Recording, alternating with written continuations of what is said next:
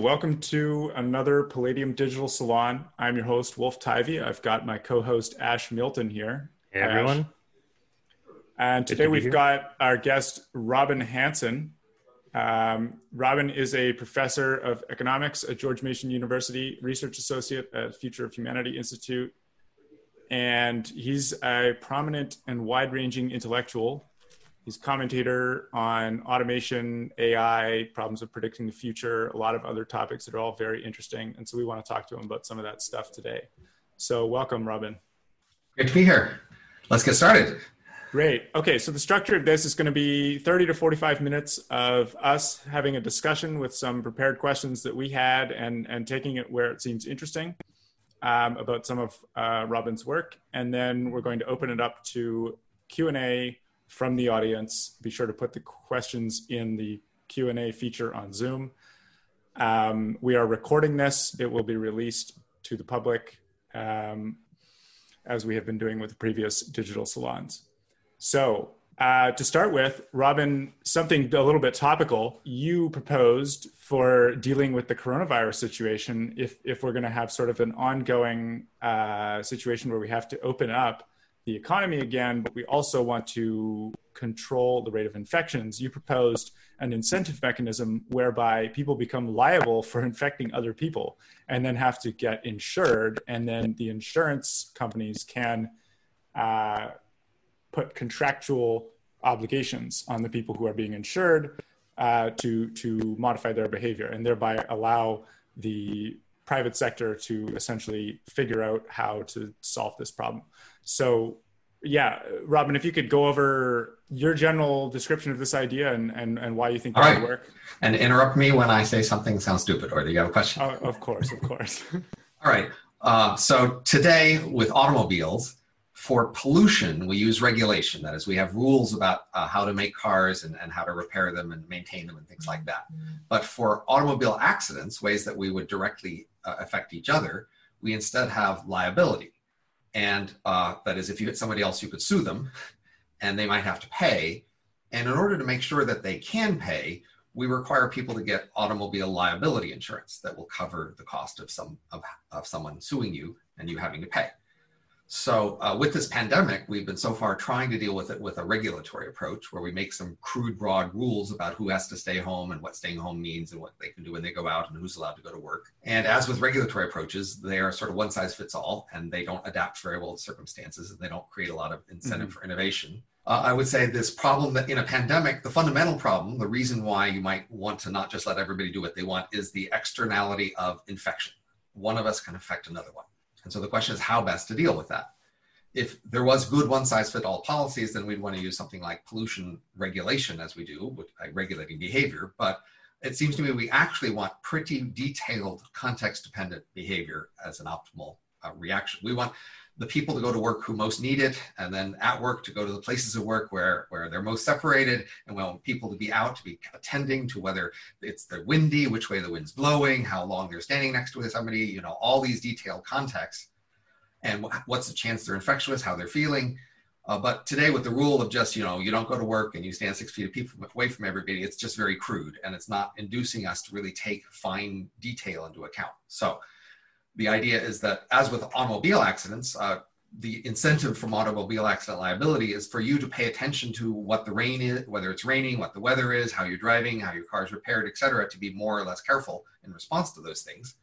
And so liability for infecting people might similarly produce that sort of detailed response. So the, the key idea is we keep you locked down, but if you want a passport to leave, there's two key requirements. One is you have to get an insurance company to stand ready to pay should you infect someone. And two, you need to collect enough information such that if somebody else did get infected from you, there'd be a decent chance to find out that it was you.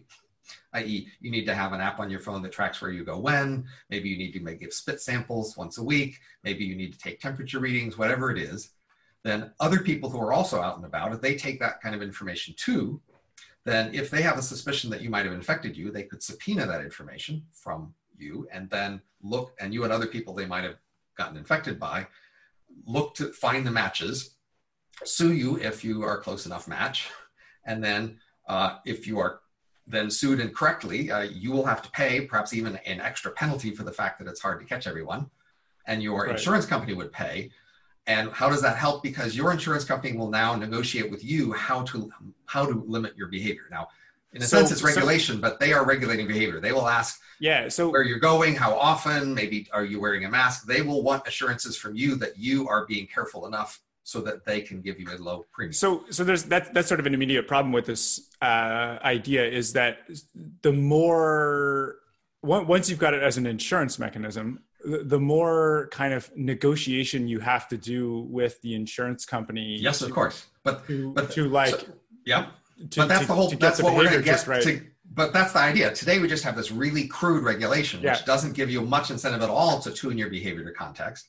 Here, you're going to be able to tune your behavior to context more, but you're going to have to get this insurance company, which I call a voucher because they're vouching for you. You have mm-hmm. to get your voucher to buy into it. So it's not just your choice. You have to get their approval, but you can still be a lot more flexible than you can be with a one size fits all mm-hmm. regulation. So I'm interested in there seems to be a bit of an, a catch 22 here, like an information problem, right?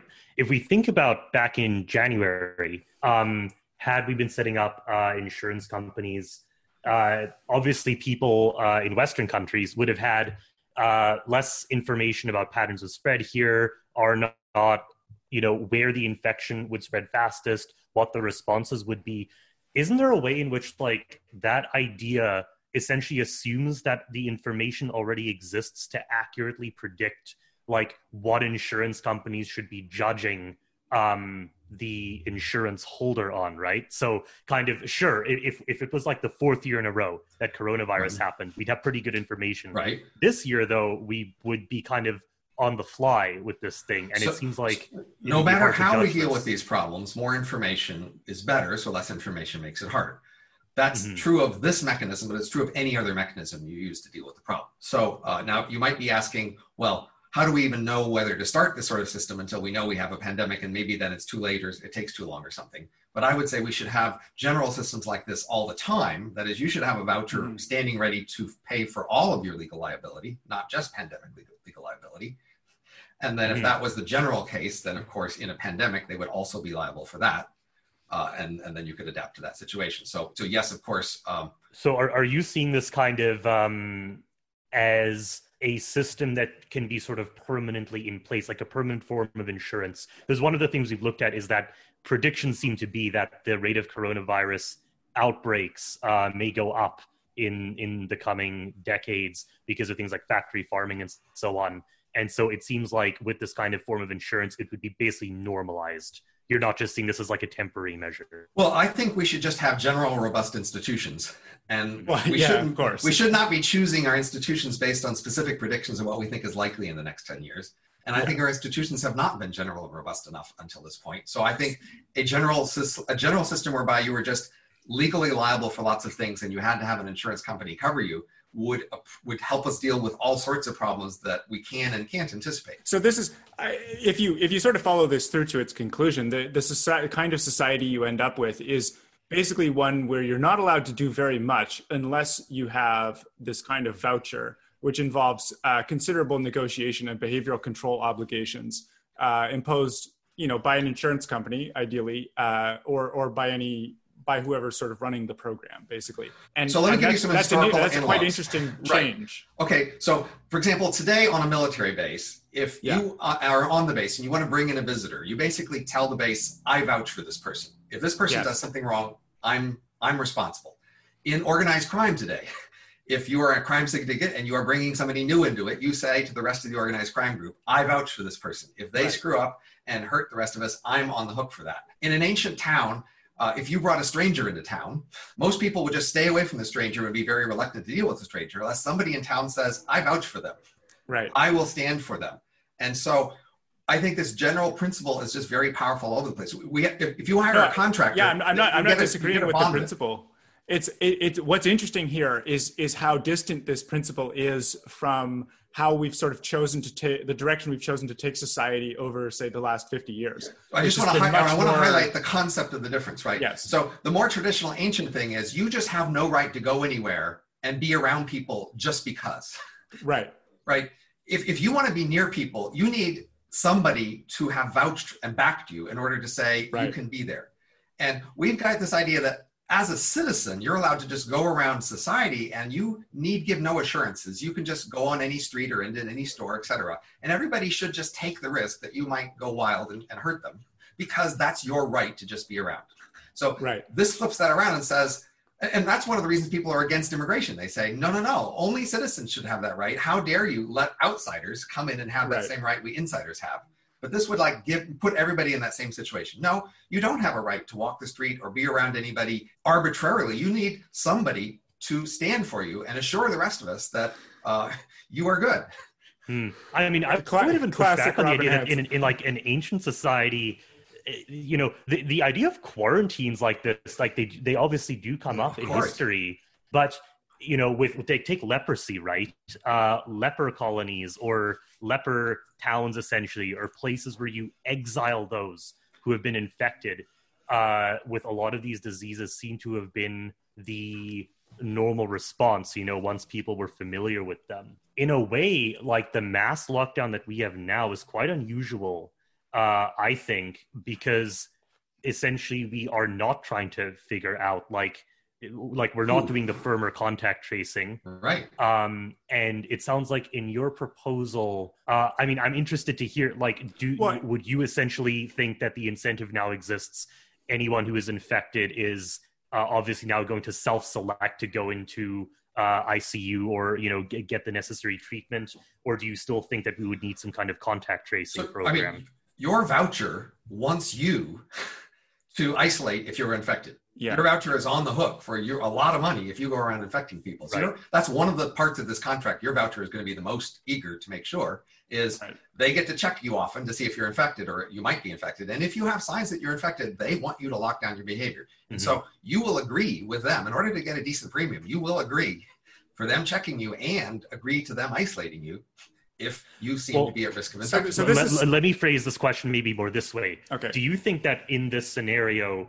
the companies involved with would kind of set up the infrastructure to do contact tracing this kind, or do you think Yes. that you still need a public contact tracing program? So what I described is in essence contact tracing. So contact tracing is literally looking at somebody and saying who who was infected when, and looking at people and saying who who was infectious when, drawing out that map in space time and looking for the intersections. That's what contact tracing is. Right. And it works pretty well early in a pandemic because relatively few people meet these criteria of being infectious or infected. Now, later on, there's more and more people, and that make, gets it harder. But the concept here is, is the same. If we can record where people were when and who was infected and infectious when, then we can intersect these maps and figure out what the most likely matches are. So early in the pandemic, it will be just like the standard contact tracing. You will find a pretty close match, and you'll be pretty confident that was it. And then you could sue them. and Yeah. they've agreed So- to have the information available. Later on, it'll be harder to do the matching. We can discuss how to deal with later on when it gets more complicated, but it's still the same concept. So, so this this is. I mean, it seems like sort of a reasonable proposal, given these assumptions that we're going to do contact tracing and we uh, accept this principle of rather than just doing the the open everyone has a right to be everywhere thing you have some like quite tight control over over public behavior and interestingly like the fact that we're sort of in the lockdown now is is a result of almost our unwillingness as a society to do those things right and Or just maybe haven't imagined it. Maybe we, we you know, Right. this is out of their Overton window of what they've considered. So I'm not sure people are necessarily against this, but I, I do think they haven't thought about it. Yeah, no, I, I, I, I'm just, I'm just trying to get at like uh, the kind of interesting thing here to me is that as a society we have moved away from the kind of ancient, like long. We have moved away from law and liability as solutions to many things. We have moved Yeah, a lot yeah. more to regulation for a great many things. And so just re- review the basic situations. Centuries ago, most people ca- could and would be sued for individually harming another. If somebody hurt you, you would sue them. And Right. the reason why that worked in the past was the legal system could typically make them pay. That is, if you didn't have money, they might get the money from your family or they might sell you into slavery. there was Right. this sorry you get off because you can't pay. Right. Uh, so uh, we changed that over the years. We made it harder to get people to pay, and we also made it harder to find people and catch them. So we introduced the entire police system and the criminal law system as a as an add-on to the traditional legal system. And even more modernly, we've introduced regulation. And what in the last you know half century or so, what's happened is that because we've made it so hard to sue individuals, we've just got into the habit of whenever anything goes wrong, you blame a company, you blame a rich person nearby. And we've, we've organized it so that they must be responsible. Like if you, somebody hits you at, and you're a student and another student hits you at, at an apartment away from school, school is still responsible. And if you come out of a bar in the parking lot and somebody hits you, the bar is responsible. And if somebody invites you to an event and you get hit on the road on the way home, the, the, place, the event is responsible. Why? Because we want somebody to be responsible. We've no longer let individuals be responsible because we've made it hard to sue. So this is trying to move back to the world where individuals yeah. are responsible for things.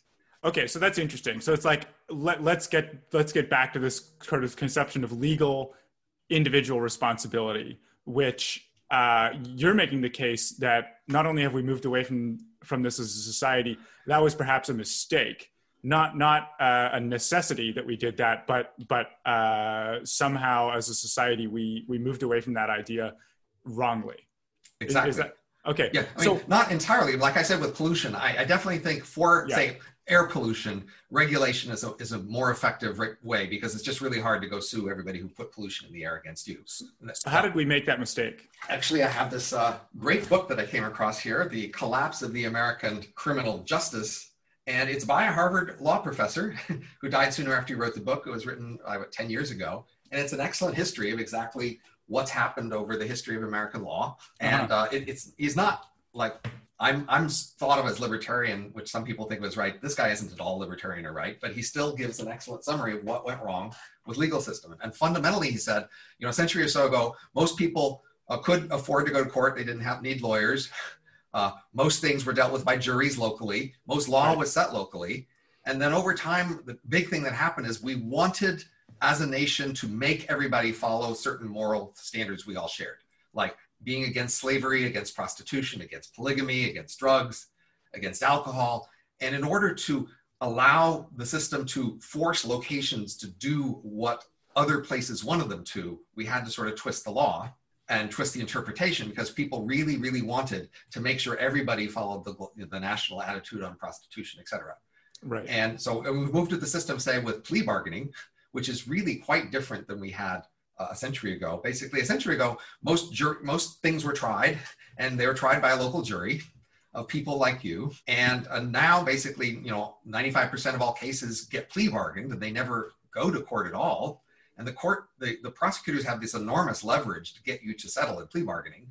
And so we don't really use the courts, and we don't hardly use juries at all either. Uh, and partially because the court system has gotten so expensive. Right, right, but it's not intrinsically expensive. It's part because right. we've we've made it a lot more complicated. We've made it so complicated that you couldn't possibly just do it without a lawyer like you could mm-hmm. a century and a half ago. Most people in a century and a half ago in the United States, when they went to court, they didn't use a lawyer. Mm-hmm. Right. So, uh, so I'm one. interested um, in when we're looking at penalties, and I, am not just thinking in the case here of um, like the pandemic scenario, but you know we're we're, we're applying right. this principle now to a, a number of different fields. Um, when it comes to penalties, for exactly uh, be it infecting someone or or committing like a, right, right. a crime that causes it. harm. I'm interested to hear if uh, the following two forms of penalties are over or underused. The first is financial penalties, fines, and the like. The second is corporal punishment. Great uh, So Singapore uses yes. caning, for example. People who defend this will say something like, "Well, um, this is more humane than putting someone in prison for 10, 15, 20 years of their yes, life. Indeed. Uh, what, what, are your opinions on these forms of uh, penalization? So, ancient societies basically tried to use fines as much as possible, but fines were translated into other severe punishment because they could sell you into slavery. Mm-hmm. And, right. and, that was a pretty strong threat. So right. once it we like a, uh, it could be a trap, kind of, or they could take the money from your family, and then they that you would really hurt them. So those were really threats that that hit ordinary people in their heart. I mean, they really cared mm-hmm. about those things. Because we made it hard to get money out of people, we decided to switch to other forms of punishment uh, and rely on them more, like prison, for example, as we use today. But of course, you could use torture, exile, death. Uh, from the economic efficiency point of view, prison is the least efficient. And nice prisons are, are even worse than mean prisons. Uh, but why do we do that? Because we don't feel we can take the cash out of people, and we feel like we tell ourselves that we're kind of ashamed of doing torture because only mean people would do that. And so an idea of this vouching system is to take these decisions we're making now collectively, crudely, and just take them out of collective hands. So the idea is you, uh, my, my proposal is then to replace our usual criminal punishment system with vouching, i.e., most crimes would be punished by fines. You and your voucher would make a contract, but now we'll let you and your voucher's contract use all the different kinds of punishments available. You can agree with your voucher to get caned, to put in jail, to get exiled, and we'll enforce that contract. But now it's up right. to you to decide what punishments are okay with you. Not only you decide punishments, you decide your rights and freedoms. So you can have an agreement where you have a curfew. You can have an agreement where there's an ankle bracelet. You can have an agreement where there's some parts of town you're not allowed to go to. That's you and your voucher's contract. They can read your emails. They can trace you uh, uh, with cameras. You will agree to that or not. And you can agree to co liability. You and a group of friends can all say, all of us will watch out for each other. If any one of us is found guilty, all of us will be punished. And through all these mechanisms, you and your voucher can search in the space of what will make you not actually commit crimes. Hmm. And so the rest of us can stay out of it. The rest of us should not be involved in deciding how you get punished, what sort of freedoms you have, or who who you are liable with. That should be so your choice. Do you, do you think that the uh, fine mechanism could even be used in you know assault, murder, these more serious? Yes, yes, they could. But isn't part of the, you know, I, I generally think that uh, punishment is, I think in the older systems you mentioned, there, there was often an emphasis on like compensation or reparation, basically. I, I think that in, I mean, particularly, I think the corporal punishment case, um, the logic here is that there is a sort of public retribution going on. Do you think this is basically a flaw, or is is it incorporated some other way? Uh, I mean, typically your voucher will demand some punishment. If you kill sure. someone, they won't just pay money; they will make you suffer, and you will have agreed to that. Mm-hmm. Uh, I'm fine, of course, with the rest of us watching if that will make us satisfied. Uh, rest of us not watching if we'll be too ashamed of it. Uh, I'm not too concerned that they won't let enough people watch and the rest of us won't enjoy it enough. Yeah, you're, you're not outcome focused on what people choose, basically. So th- this is like a mm-hmm. this is an interesting way like an interesting modern take on like how to get back to kind of a common law and and polycentric even uh, approach to law well it's trying to take out of the collective choice the things we don't need to make collective choices right. and they aren't very good at and leaving in the collective choices the things that are so for example say pollution is actually a problem and we're going to regulate it we're going to make it a crime to pollute well right. in this system there is a crime of pollution And if you are caught, you are punished. But we don't decide how you are punished. We don't decide how you're caught, all of those other sorts of things. We just decide that that's something we don't want to happen. So hmm. uh, there's a, two separate issues. One issue is like, is the harm you're doing something to an individual or is it done to the collective? Obviously, right. if the harm is done to an individual, then it's simpler just to let you sue them, let them sue you. I'm sorry yeah. Uh, rather than us all deciding it's a crime. But there are things people arguably would say, yes, but, but no one person will sue on that, like pollution. So we need it to be a crime. But we, even if it's a crime, we don't need all of us to be deciding how to punish you, what your rights are, or even how to catch you. So I'm also think once we have a fine that's set for any one crime, we can make a bounty close to the fine, and we can allow bounty hunters to go prosecute you. We don't have to hire police and decide what their priorities are. We can just say, here's the bounty. If you catch any one of these people, bring them court, prove it, you get the bounty. And now there would be this decentralized system of, you know, which would be very uh, innovative and, uh, you know, greedy, basically, trying to figure out the most cost effective way to enforce each crime by uh, trying to get the bounties. Very interesting. Again, I'm sort of struck by the question of if this is so good, why have we been moving away from it? And if we've been moving away from it what what's and it's and it's actually good what mistake are we making? Or how to like what is the thing that we've done that we are doing wrong that would then thereby stand in the way of of going back great question kind of system? So i mean one thing is if you just talk to people about say caning people right. have decided it's immoral and bad to cane people but it's moral to put them in jail. And if you try to push them on it they can't really explain why very well. Mm. Uh, but we sanitary reaction kind of made these sorts of arbitrary decisions about what's moral and what's not in how we punish people. Uh, people are also just icky about letting money be associated with crime and law and things. They just think right. it's pure if money isn't involved. Of course, they're, they're willing to pay policemen a salary, but somehow they don't think money is involved if you just hire a, a public official to be a policeman. But if you pay a bounty hunter cash, that somehow makes it icky. And so we've got a lot of these just sort of icky feeling reactions to having money be involved, having competition be involved, having uh, you know different kind of punishments available. And we've told ourselves in many ways that a system where money is involved is unfair to the poor. So I, I think it's worth yeah. walking through why this is or is not unfair to the poor Mhm. uh, in Well, terms of I- having money be involved. Yeah, I was gonna um, roll out sort of something like this and see what you thought about it. You know, I think one at Palladium, one of the things we look at is uh, these questions where you know th- there can often seem to be these very elegant policy or you know solutions based on an economic logic that nonetheless don't happen because the actual power actors with the ability to make decisions, often states, but not always, do not have the incentive to do this. And so I I think that the reason, right, that a, a kind of equality before the law interpretation where the ideal is that everyone faces the same laws and penalties has arisen is because uh, you know, a, as societies developed, conflicts broke out between groups or classes in society when they perceived that there was an advantage or differentiation between treatment. And so it was like, on the one hand, we could maybe give this uh, economic logic. On the other hand, I can certainly see the scenario where, you know, let's say people are picking their own punishments. Poor people have to obviously then opt for labor or um, jail or death penalty, even. Whereas wealthier people, maybe even for more serious crimes, can just pay out bigger fines.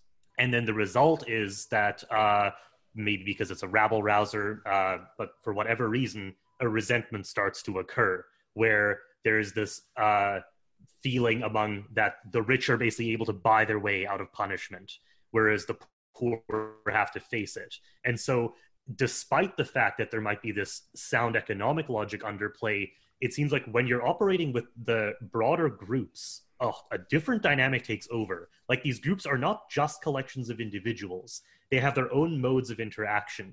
And so I'm interested to hear your response to that. Well, so I think what's more going on is that uh, we aren't paying very close attention to these things. So how they're framed matters a lot, and sort of the, the symbols that people invoke matters a lot to how they think about them.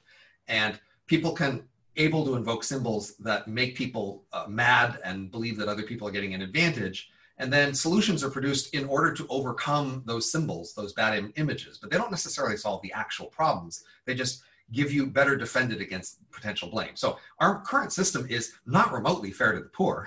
Uh, you know, if, if you were walk through Sure. our current system, Of course, you know, yeah. it's, it's very expensive to go to court, and people who are poor really can't go to court. And so they, even if you get a public defender, the public defender mainly has an hour to devote to you, where they tell you you should take the prosecutor's deal. And uh, basically, you know, even if you're innocent, you, you just really can't afford to fight it. Uh, Mhm. Certainly, you know, in our current world, we're not remotely equal in terms of Mhm. uh, ability to defend yourself. If you're a rich person, you can hire a more expensive lawyer, you can get off more easily. Uh, that's part of how the current system goes. So, uh, now, in this alternative system I'm, I'm proposing, I, I want to be clear the fines could depend on your wealth. Mhm. So, if you murder someone, an, a poor person, the fine might be a million, but for a rich person, it might be 10 or 100 million. We can make fines depend on your wealth. So, we don't necessarily have to give you a blank check to commit crimes just because you're rich. If we don't want to, we can make the fines depend on that. We can make the fines depend on anything we want. We can make them depend on the neighborhood, et cetera. So, as you may know, today the police pretend like they protect everyone equally, but in fact, the rich neighborhoods get far more resources and protection than the poor neighborhoods. Under this system, if you put a bounty on the rich and the poor person and it's the same bounty amount, they will be protected with the same degree of effort. Mm. Uh, under this system, in fact, that's part of the problems actually with the system is it makes it harder to be hypocritical. I actually think the main disadvantage here for this system is people actually want to pretend to treat people equally, but not actually do it. And a system that forces them to actually do it, if they're going to, you know, pretend, is something they don't like, or it's a problem. That is, Yeah, so there's there's sort of a, a double fork here. Is is you're you're making it actually harder to to be hypocritical, and at the same time, uh, quite directly challenging a lot of sort of our ideological preconceptions. All those sort of ick responses you were describing, those are sort of ideological responses, and and about the symbols and about the words and about the concepts used, right? And and and more specifically, like kind of our modern liberal ideology is is the thing kind of being offended here and so you're kind of going up both against the liberal ideology and against people's ability to be uh, so, so let me make even the statement stronger. People tell themselves the story they live in a society with law, and other societies in history have been police states where police had arbitrary powers. We're honestly more like a police state than pretty much any society that's ever lived because we do have police and prosecutors with pretty arbitrary powers. We have more people in jail than any society that's ever had. We, we Right. have more laws by which our powers can arbitrarily arrest you uh, because most anybody, if you look at them long enough, you could find something illegal they're doing because there are just so many laws. You are living in a police state. You are living in a worst case scenario. Why Right. doesn't it feel that way? Because police states don't actually bother most people. They bother whoever the authorities happen to want to bother, and that's not Well, usually most people. It's not you. Also, the police state the police state is not narrativizing itself as, as an evil police state. It's it's telling Right. you that it's a, a wonderful free society. Right. So if you look at a lot of features of the law, they you can see this justification that they're there to protect you. But if you actually think it through, they're not protecting you at all. So I'm just looking at the time here. I think we might want to start uh, rolling in some of the questions from the audience. I see a number coming up, and uh, we can start on the ones touching this issue, uh, of, of which there are a few. Um, so Siavash asked a question. While this uh, insurance policy for existence in certain spaces uh, idea might work to minimize negative externalities like disease, noise, crime, it seems to overlook positive externalities for chaos or randomness or spontaneous interaction. Um, I, I, I think uh, what he's probably referring to there is, you know, maybe protest, civil disobedience, perhaps this Sure, sort of look. thing. Uh, how, how does it capture this? So it's a interesting fact about law in general and regulation in general is that they focus overwhelmingly on negative externalities. Right. Uh, regulation doesn't do very much, or law rarely does much to deal with positive externalities, and it's not obvious why. It actually would be possible to have law deal more with positive externalities if we had what I call negative liability. So, usual liability is somebody hurts you, so you sue them for money. Negative liability was you help someone and then you sue them for money. Like, like so for example, you introduce Oh, someone to your their future spouse, and later on you say, uh, "Are you happy with your spouse?" I introduce them. I, it's time for my cut, and if you if we can't agree on a cut, then I'll sue you. And in, through law could, in general, help encourage more positive externalities. But now that, like as you may know, if somebody's drowning in a pond, you have no responsibility to help them whatsoever. Uh, for most ways, somebody might be in need. As long as you don't do anything positive to hurt them, you have no responsibility to help them. But that's kind There's of there's no good Samaritan obligation. Exactly right, and so that's an, another example of the law not like trying to push for positive uh, externalities. And so yeah, I would think it's, there's a decent case to be made both in regulation and law that we should be doing more to push for uh, positive externalities. But that's not limited to my proposal, and my I'd be happy to include those things in my liability proposal. Uh, that's a a, general puzzling feature of law. Uh, he he also asks, um, so privatizing uh, the justice system uh, in this way uh, could be more efficient in some sense than an overbearing public justice system, but this has been studied by law and economics professor uh, Ronald Coase. These one-to-one punishments uh, and fines for pollution or tort are limited by the fact that transaction costs are high for individual parties. Um, so I, he's asking, you know, what do you think of this theorem and uh, this possible objection here? Well, I mean, it all comes down to which transaction costs in which areas, and that's part of uh, designing a better system is to lower the transaction costs. So, for example, my proposal that people be required to have this app to collect information and that they could be subpoenaed information is exactly to lower the transaction costs of suing people for infecting you. Uh, without that sort of requirement, it, the, it would become much harder to find somebody who infected you and, and sue them. So yeah, all the way along, uh, uh, you know, someone who understands transaction costs is trying to find ways to reduce and uh, minimize transaction costs, and that's what I've tried to do in my proposals. If you could point to a particular transaction cost and say that one looks high and that one looks like it'll cause this problem, then I could address that. But I- I really can't respond in general to saying transaction costs because that's just you know a general Sure. category of things. some of these questions are on this uh, topic, some are not. So I think we'll run through and sort of see where they go. Um, Nicholas asks uh, Hi, Professor Hanson. A few years ago, you issued a call for adventure for people inside organizations to experiment with remaking collective decision making via decision markets. Um, so, if you were a corporate leader inside a top tech company willing to experiment uh, with those prediction markets, what experiments would you want to run? to me, it's not very clever. So we just need organizations who have a thing they want to know. They introduce a prediction market on that thing they want to know. Then they see what information they get and they track the decisions. And then they compare that to some other part of the organization where they don't do this. So you just want a I- comparison. I, I think maybe a, a different way of asking this question is though, what particular questions do you think this is not being done on currently that would be the most interesting to start doing this on in terms of decisions? I actually don't think out? that's the best question in the sense that this has so much widespread potential. Uh, it's not going to be applied in the place where it has the biggest value. It's going to be applied first in the place where just somebody is willing to try. Uh, right. Most all organizations. So I, you know, I've done consulting, and I walk in an organization, and you sit down and you say, okay, what are the biggest things that you need to know that you don't know? Uh, that would be valuable. And of course, they can quickly find those things out. And then you say, let's do a prediction mark at that. And all of a sudden they go, oh, oh, no, no, no. Because that's very sensitive topics. The topics that are the most valuable are also the most politically sensitive. And they almost always say, no, no, let's try something else smaller, less, less controversial to apply the prediction markets to. So the right. obvious thing is just push through on that first topic. Those first topics where you knew they were the most valuable, do the markets on those, even though they are politically sensitive. So, so the political sensitivity. I mean, this was what kind of stood in the way of your previous experiments with uh, prediction markets in companies. Like you have done this. You've gone in yes. and actually tried to sell prediction markets, and and this is the objection you run into. And I guess this the steel man of that objection is that uh, the, the internal kind of political piece of the company is actually fairly important to its continued functioning. And to disrupt this uh, well, could, could potentially be a problem. Let me walk through a concrete example so you can right. judge for yourself. So, for example, say you have a project with a deadline. Yeah. Uh, you're running the project. You might not make your deadline. You're worried. What will happen to me if I don't make my deadline? we could set up a prediction market on your project, which would tell you what's the chance of making your deadline and even tell you what things you could do to increase that chance, which would be good mm-hmm. for you. However, most managers correctly do the following analysis. They say, if I fail, my favorite excuse is going to be the following. I'm going to say, we were going along fine until at the last minute, somebody, something came along out of left field. No one could see it coming. It'll never happen again. So there's no need to hold anyone responsible. And in fact, in most organizations, that's exactly what they do when, when, they, when deadlines fail. Their boss wants them to have the same excuse because they'll also be blamed if they are blamed for failing the deadline. So if you set up a prediction market, that takes away your favorite excuse. You can no longer say it came out of left field at the last minute, no one could have seen it coming because they will have seen it coming for months because that's what the prediction market will have said. So right. you calculate and say, no, I would rather have a better excuse if I fail than have better information to prevent a failure. So That's the kind of reason that, that people don't want the prediction markets is that their personal mm-hmm. political safety is better insured by not by being in more control of the information. Here's another way to say it. Right.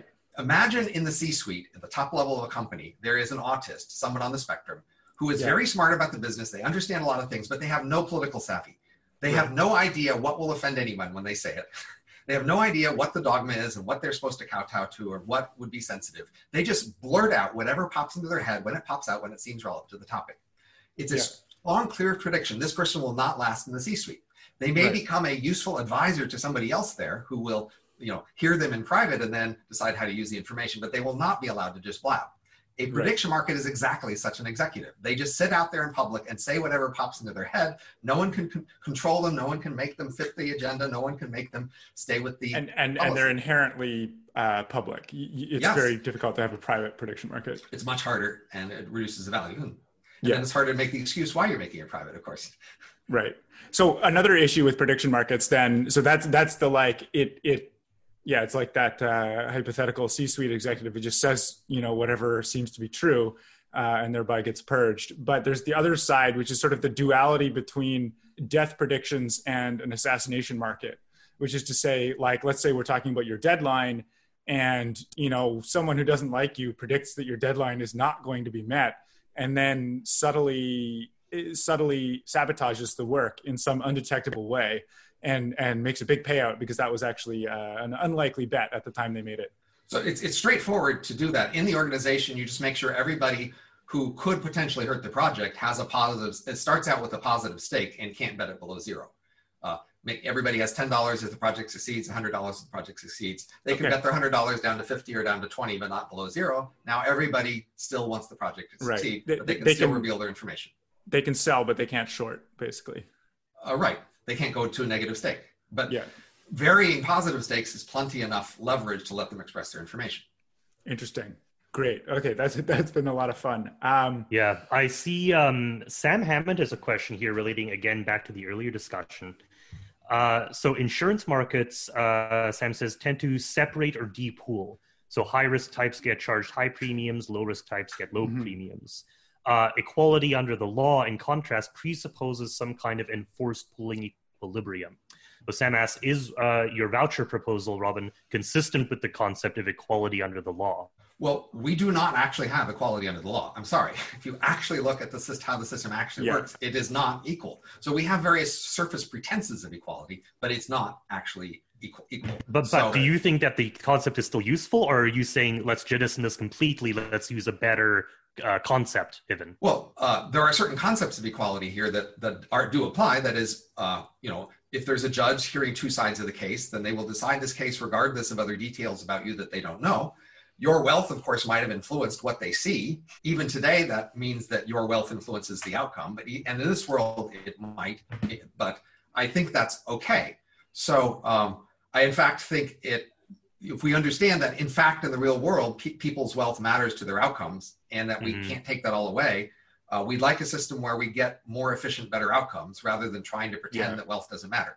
Right, and so that's that's a general principle of looking at the world as it actually is turning out, sort of separate from our idealizations that we try to apply to it, and and try to work with that more realistic picture to make it more efficient, rather than uh, having sort of much more naive idealisms. So, I mean, one thing that, that people do bring up, and I will I'll mention here, is people who are especially poor will won't get as good of terms with their voucher. They will have to accept stronger punishments, more limits on their freedom, uh, more invasions of their privacy, more co-liability.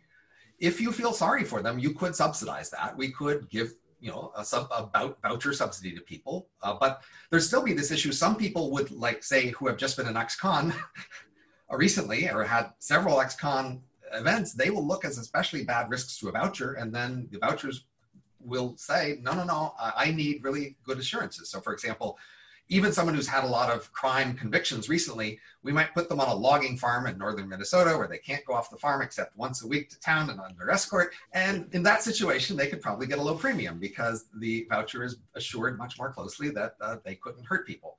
Uh, and that's the sort of thing that would happen to people who had really bad records.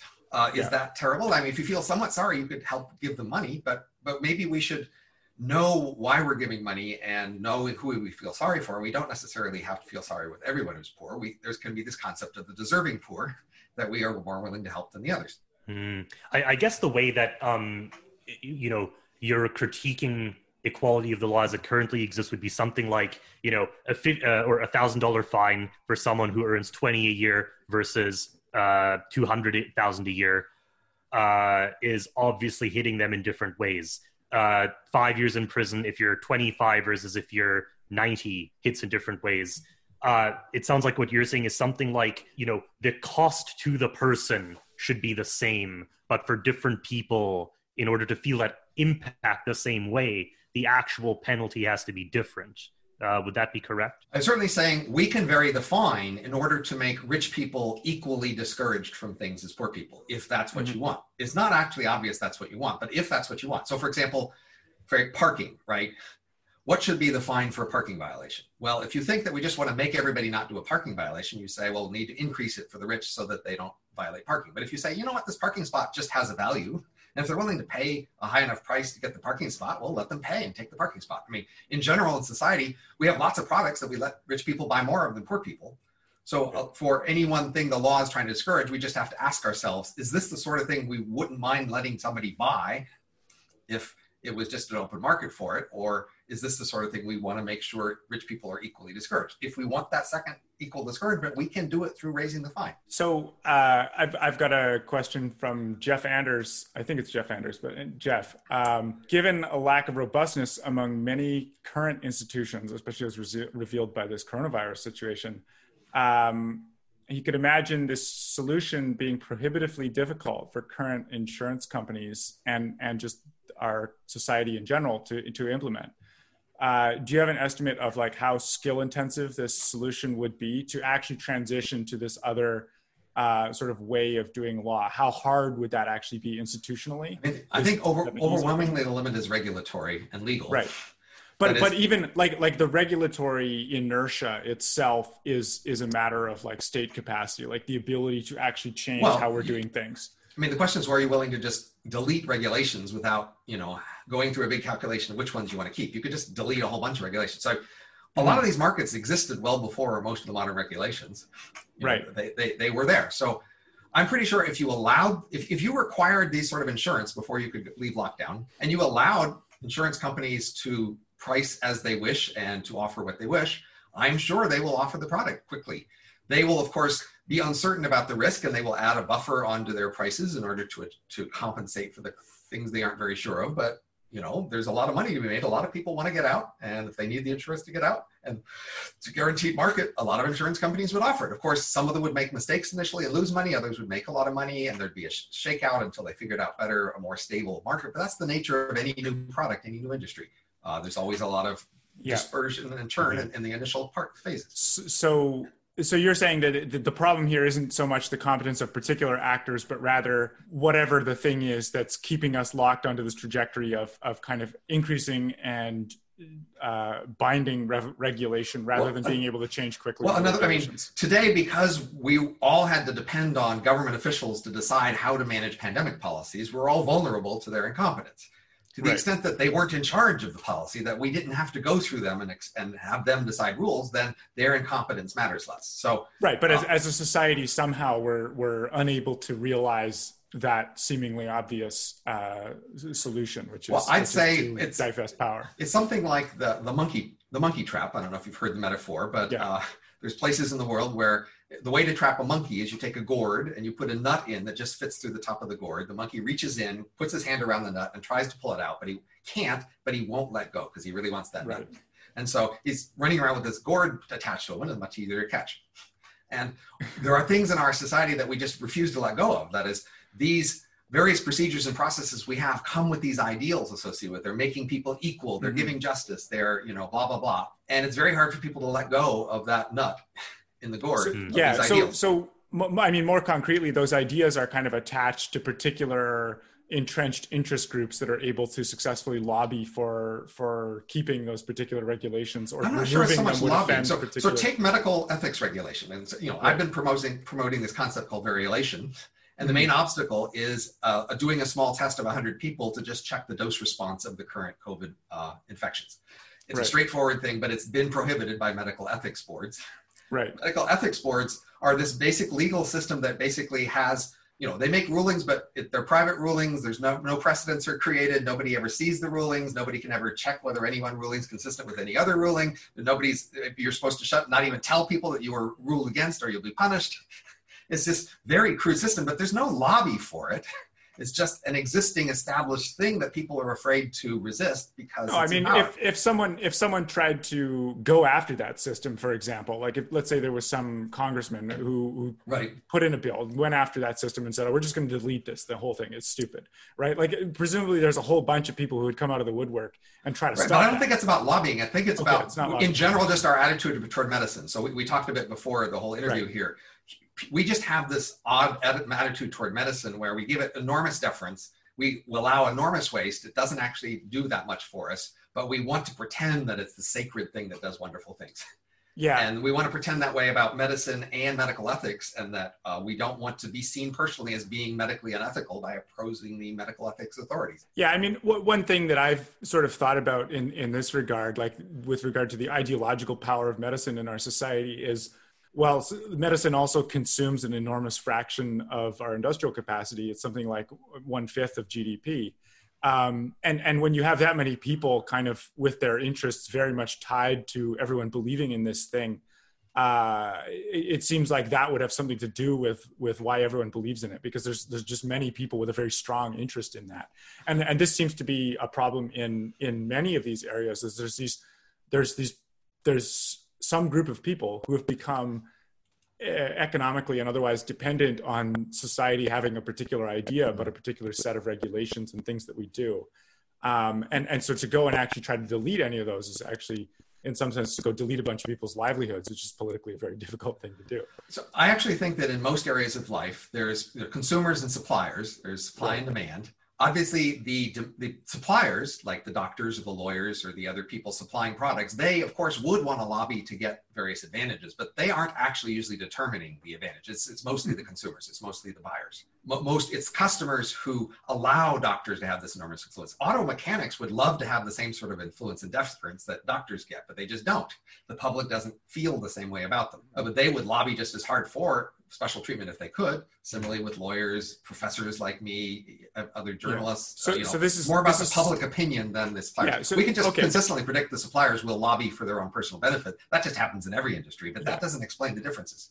So, so then the problem basically is is this public ideology or, or something something Yes. about the way we have our ideology set up is is it's mandating certain things and and kind of preventing us from doing others. And I wonder if you have insights on where that's coming from. Well, there's general features. So I have this book called The Elephant in the Brain with my wonderful Right. co-author Kevin Simler that talks about, in many ways, why we are not honest about our motives in many areas of life, and that includes medicine and law and politics. Uh, but I also think in the United States we have some extra problems. Uh, in the U.S., we've told ourselves that the world should be grateful to our contribution to them, and two of the biggest contributions they should be grateful to are we gave them modern medicine and we gave them civil rights. Those are our stories. We tell ourselves that we are the origin of these, these wonderful things. And that means that we are pretty committed to this idea that modern medicine is wonderful and so is civil rights, uh, you know, modern uh, legal rights and Yeah. legal process rights. We tell ourselves those are so wonderful. And that's part of our commitment to wanting to perpetuate whatever those systems say they are. Because There's um, a particular instance of those that I actually want to push you a little on and see what your view is, uh, which is data privacy. Um, and as I'm sure you're aware, you know, uh, Europe over the past years have passed quite stringent privacy laws. South Korea actually has quite strict privacy laws, and we've had these ongoing debates about um, whether there is this kind of right to privacy. And I, you know, that there's a number of people now who are questioning as to whether this is the right way to think of the way data is used. I'm thinking of people like uh, Glen Weyl here. I, I think Sam Hammond, who I think is listening, has done some work on this as well. I'm interested to hear, uh, given the system, right? It sounds like if you would want to accelerate uh, the ability for these companies to properly price risk, you would essentially want data to be available very quickly. And in countries where they did contact tracing, so uh, Taiwan, for example, Korea, Singapore, essentially laws allowed uh, generally governments, but this then translated over into private organizations. It allowed them to take customs data, immigration data, insurance data, health data. Um, you know, some places you're looking at phones being used to track people's whereabouts. I'm interested to hear if you think data privacy is like an important issue here, or if it's a red herring that stops us properly pricing risk in this way. Well, it's the symbolism of privacy that's the main obstacle, honestly, not the actual privacy. So I, I th- certainly think we Yeah. learned over we the last have few much decades. privacy in practice. Well, decades ago, like I was writing about privacy when there was this Clipper chip thing that was proposed, you know, two and a half decades ago. And back before there was very much actual use of information, most people thought they cared a lot about privacy and they they agonized about it. But what we found in the last few decades is if you actually give people very small incentives, they're happy to give up their privacy to you. And so at the local individual level, people don't value privacy very much at all. But we've told ourselves that it's really fundamentally important, like a 1984 scenario, big bad government, not to let or, or a big bad company scenario to, to have information. But of course, we, we're willing to give them. And the legal system really doesn't respect your privacy much at all. So for courts, if there's anything that you know that a court thinks is relevant to a case it has, it basically thinks it can have the right to demand that not only that you tell them that you come in and testify in person about it at their, their convenience, not yours.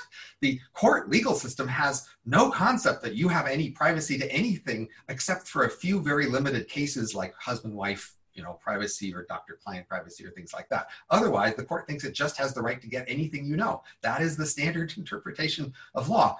And the only thing is they, they have the right to grab any information you have now but but they don't have a way to make you go have collected it so people often go out of their way to not collect information like say have a business conversation in person and not record it in order to Hmm. make sure that in- incriminating information was never collected so it can never be subpoenaed and so i think th- there's a way to sort of make us collect the information that would be useful in a later court case uh, current law does not limit that at all Do you think that um, we should price privacy? So, for example, compensating people for handing over information, or should we be treating it as a public good? Well in the voucher proposal you choose your privacies Mhm. Uh, eh, that is, you decide what privacy rights you have with respect to law enforcement and uh, detecting these things in the voucher contract.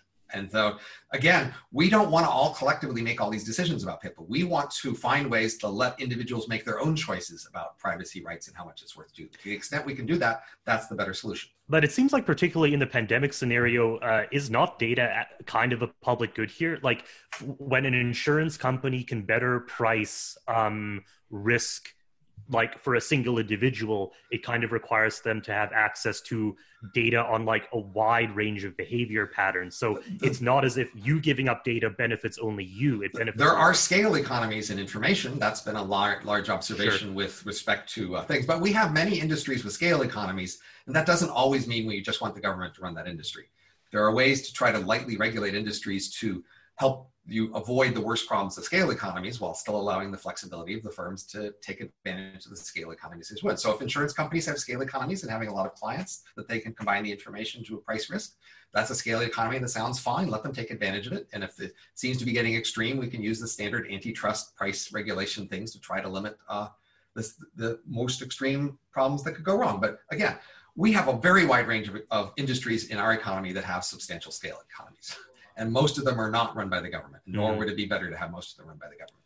So Jimmy Torrey has an interesting, uh, very quick question, I think, which is whether mandatory automobile insurance or has decreased accidents significantly, or what effect it has. How, like, how, how, sort of, what's the empirical record on these uh, mandatory insurance policies where they do exist? I don't know. I do know that many states have chosen to go with no fault insurance, where they say don't even let you sue each other, just let you each get insurance and pay for yourself. And there's an right. argument that that's cheaper. But of course, that could be part of your contract. Your insurance company could agree with that with the other insurance companies uh, today, just to do with no fault. So no fault agreements can be done by contract. They don't have to be done by law. Uh, I see Sam has another question here. This one's interesting. Uh, is China or America more of a police state in your view? Uh, it would depend on which particular details you focused on as your criteria for a police state. Certainly, by the criteria of uh, the number of people in jail or the percentage of people in jail, uh, the United States is more of a police state. In terms of the number of laws that you could eas- easily violate without knowing it, that would allow someone to put you in jail, the United States is more of a police state.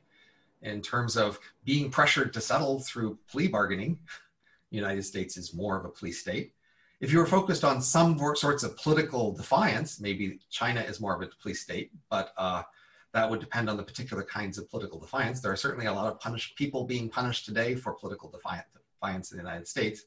Uh, I'm aware of a lot of examples, and so, um, but of course, it depends on what you count as political defiance. So, for example, if if one side of the political party controls universities and they are punishing the other side of the political spectrum in universities, is that a police state of political repression, or is that no, no, no? The federally funded universities are not the government, therefore that doesn't count, etc. Mm. So, you know, it depends on how you count these things.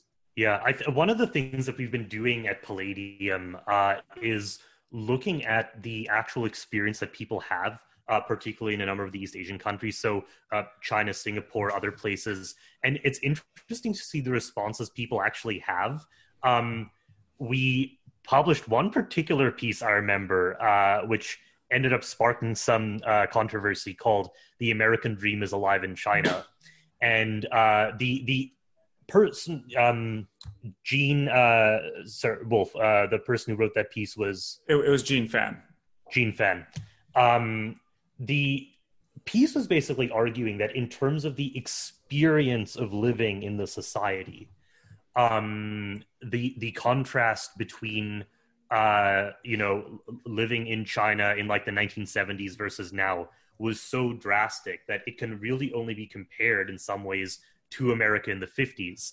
And uh, the thing that interested me with the controversy was that America in the 50s, right? You you had um, McCarthyism, you you had uh, the, the CIA carrying out operations inside and outside the country. There are a lot of these things going on, which, if they occur in other countries, would obviously be considered uh, proofs of authoritarianism and the like. And it definitely seems to be the case that when the personal experience is about times being good, like maybe this is a, a near far question. I know sure. this is a concept that right. you've talked about a lot. If I have a good job and good prospects and my kids seem to do better and I'm not having police knock on my door and most people I know go about their lives okay, then I feel like I'm living in more or less a free country. Right. But if I hear a news story about a crackdown that affects maybe 100 people but doesn't affect most of the billion plus population, I right. think, well, this is an authoritarian state. Uh, So it's- it's part of our- problem how we right. look at China? It's a part of our ideology in general. It's less about China, but just in general. If we tell ourselves we're a free society and we see those other countries and say, oh, they don't have, they have a dictator, say, and we tell ourselves that must be terrible to live there under a dictator. But we don't realize that the people who live there, they don't experience the dictator very much. Yeah, they, they- he's not in their face. Most, very few people are actually visibly opposing the dictator or, you know, causing trouble in that way. So their experience, their lives, it's much more about the institutions they're embedded in and how they experience is there. Their schools, their employers, uh, you know, their roads, etc. Uh, societies vary in how well those things function. And uh, if you're in a rich society where those things are functioning well, you could well experience a lot of openness. You know, I mean, obviously, most people they're going to focus on can I choose to live where I want? Can I choose to marry who I want? Can I choose what jobs I want? Can I choose to quit a job if I want? Those are the things that to most people will matter in terms of whether it feels like a free society. I have never been in China. I don't know those things. I can't speak to them, but I do know that people just think they would feel terrible in a society that doesn't have their political form of government because they've just told themselves their form of government is the only free one. But it's just not true. They hardly notice their form of government, honestly, in their ordinary lives. Mhm. Yeah, I mean, it definitely seems to be the case that in uh, the special economic zones, right, um, which is something that we we've covered before. Uh, I and others have written about. The reason that they gain a lot of legitimacy is that they allow people to feel quite free and feel like their lives are getting better in the economic sense. Obviously, if you become politically active, suddenly your life isn't very good. But there's kind of a selection mechanism. Politically active in a certain way. Right? There's lots of ways Sure. you can be politically active that aren't a problem in, at an, all. in an adversarial way. Right. Yeah. Yeah. No, I, I think this near far distinction here is actually quite useful. Um, you know, the, the far tyrant versus the near, oh, this isn't very good, but I'm just going to ignore it because things are basically fine. Well, of course, people don't quite realize they don't actually have that much influence over their government here in a democracy, right? Your vote Sure. hardly matters. There's these big entrenched inertia of the existing system. You, you can't influence it very much. It's just this you've told yourself you have this influence. So um, another question related to this is is uh, like America is founded on this this myth of exceptional freedom, right? And so if we were to admit that that you know maybe wasn't exactly what's going on, doesn't that kind of upend our entire social order? Doesn't that uh, at- attack even sort of the legitimacy of our government in a way? So, in some sense, the highest level question about all these things is that systems like ours perpetuate themselves and entrench themselves and get more detailed and complex and fragile just naturally over time. And unless a major crisis force, forces it to reform and simplify, this is just the natural progression. So, the natural progression of empires all through the last many Mhm. thousands of years has been for empires to rise and fall. And part of the dynamics of falling is that they separate into these different classes and entrenched interests with more veto powers and more uh, you know complexity which becomes more fragile so a very basic question about our society is we've been stable and comfortable and rich for a long time our systems have been getting more complicated and more fragile and more uh, you know locally dependent with local veto players without the rest of us influencing and how much when will we pay a cost for that is basically a key question so, Mhm. so places like China and South Korea, they have had a lot more dynamism over the last few decades. They started, they they've changed a lot more over the last decades, and so they are in some sense fundamentally more flexible, more general, more able to make changes, and therefore less stuck in a fragile situation. We are seeing that in this pandemic. We are seeing the cost of allowing your systems to become fragile and entrenched and hard to Mhm. change and hard to sort of think more generally when when a new situation happens. I mean, it's an old truism about companies too. Like you remember, Intel was you know all into being paranoid about change. In fast, dynamic, changing industries, uh, firms are focused on staying general and staying watching out for new things can change. In very stable industries, they get very you know stuck in their ways, and all the management has been there for a while. And then as soon as something changes a lot, they just can't adapt, and they often get replaced by someone else. And that's the worry we should have now. Have we allowed ourselves to get so fragile that we do, we can't uh, be flexible enough to adapt to things like that. Therefore, we're old hat, and a lot of people will see us as old hat, and we will lose our prestige and influence, and uh, basically have to change or retrench. So we got a we got a few more interesting audience questions. Um, Jimmy asks, in your vision, what's the meta regulatory structure of the insurance scheme? Like, how do insurance companies uh, fail or succeed? how are they punished sort of outside of, of bankruptcy how are they regulated because there's this this right. other question of so so so the most robust way to regulate insurance is through reinsurance mm-hmm. how so does that the, work so the key defining feature of an insurance company is it can pay right if, if somebody guarantees to pay for you but they don't pay it's not actually much of a guarantee so the main thing we need to check for insurance companies that, that, that they can in fact pay and the safest way to check that they can, in fact, pay is that they get reinsurance that guarantees that if they can't pay, someone else will pay on their behalf. Reinsurance is just insurance of insurance. And uh, most companies in the world have reinsurance. Reinsurance is a very standard thing across all across the world. It's a very robust and needed industry in order to make sure any one insurance company can pay. And once you've ensured that it can pay, I don't see that we necessarily need to regulate them in very many other places. As long as a lot of people can enter the industry and offer themselves as insurance companies, uh, then uh, let them enter and uh, take the risk and let the reinsurers take the risk. Structurally, is this a, a separate group of companies now, or yes. is there like an internal yes. reinsurance? Well, well, mm. but I mean, you can have it both in the sense that your contract with the reinsurance company could protect you if something goes wrong, but also make you pay a slice of other people's losses if they suffer so that it becomes more of a collective insurance. That but those contracts right. are possible and that they just choose which contracts they want. Well the, the, there seems you know if we're just thinking of it as like levels of insurance on insurers it seems like you're kind of getting into a, a bottomless loop here right? Like who is the insurer of last resort in this scenario? In practice it seems to be states play this role but I'm wondering if you think that's unnecessary. States can play the role, but they don't have to. I, I, think the system will work as long as people have sufficient reinsurance and incentive to get reinsurance. I don't think the system will go that badly.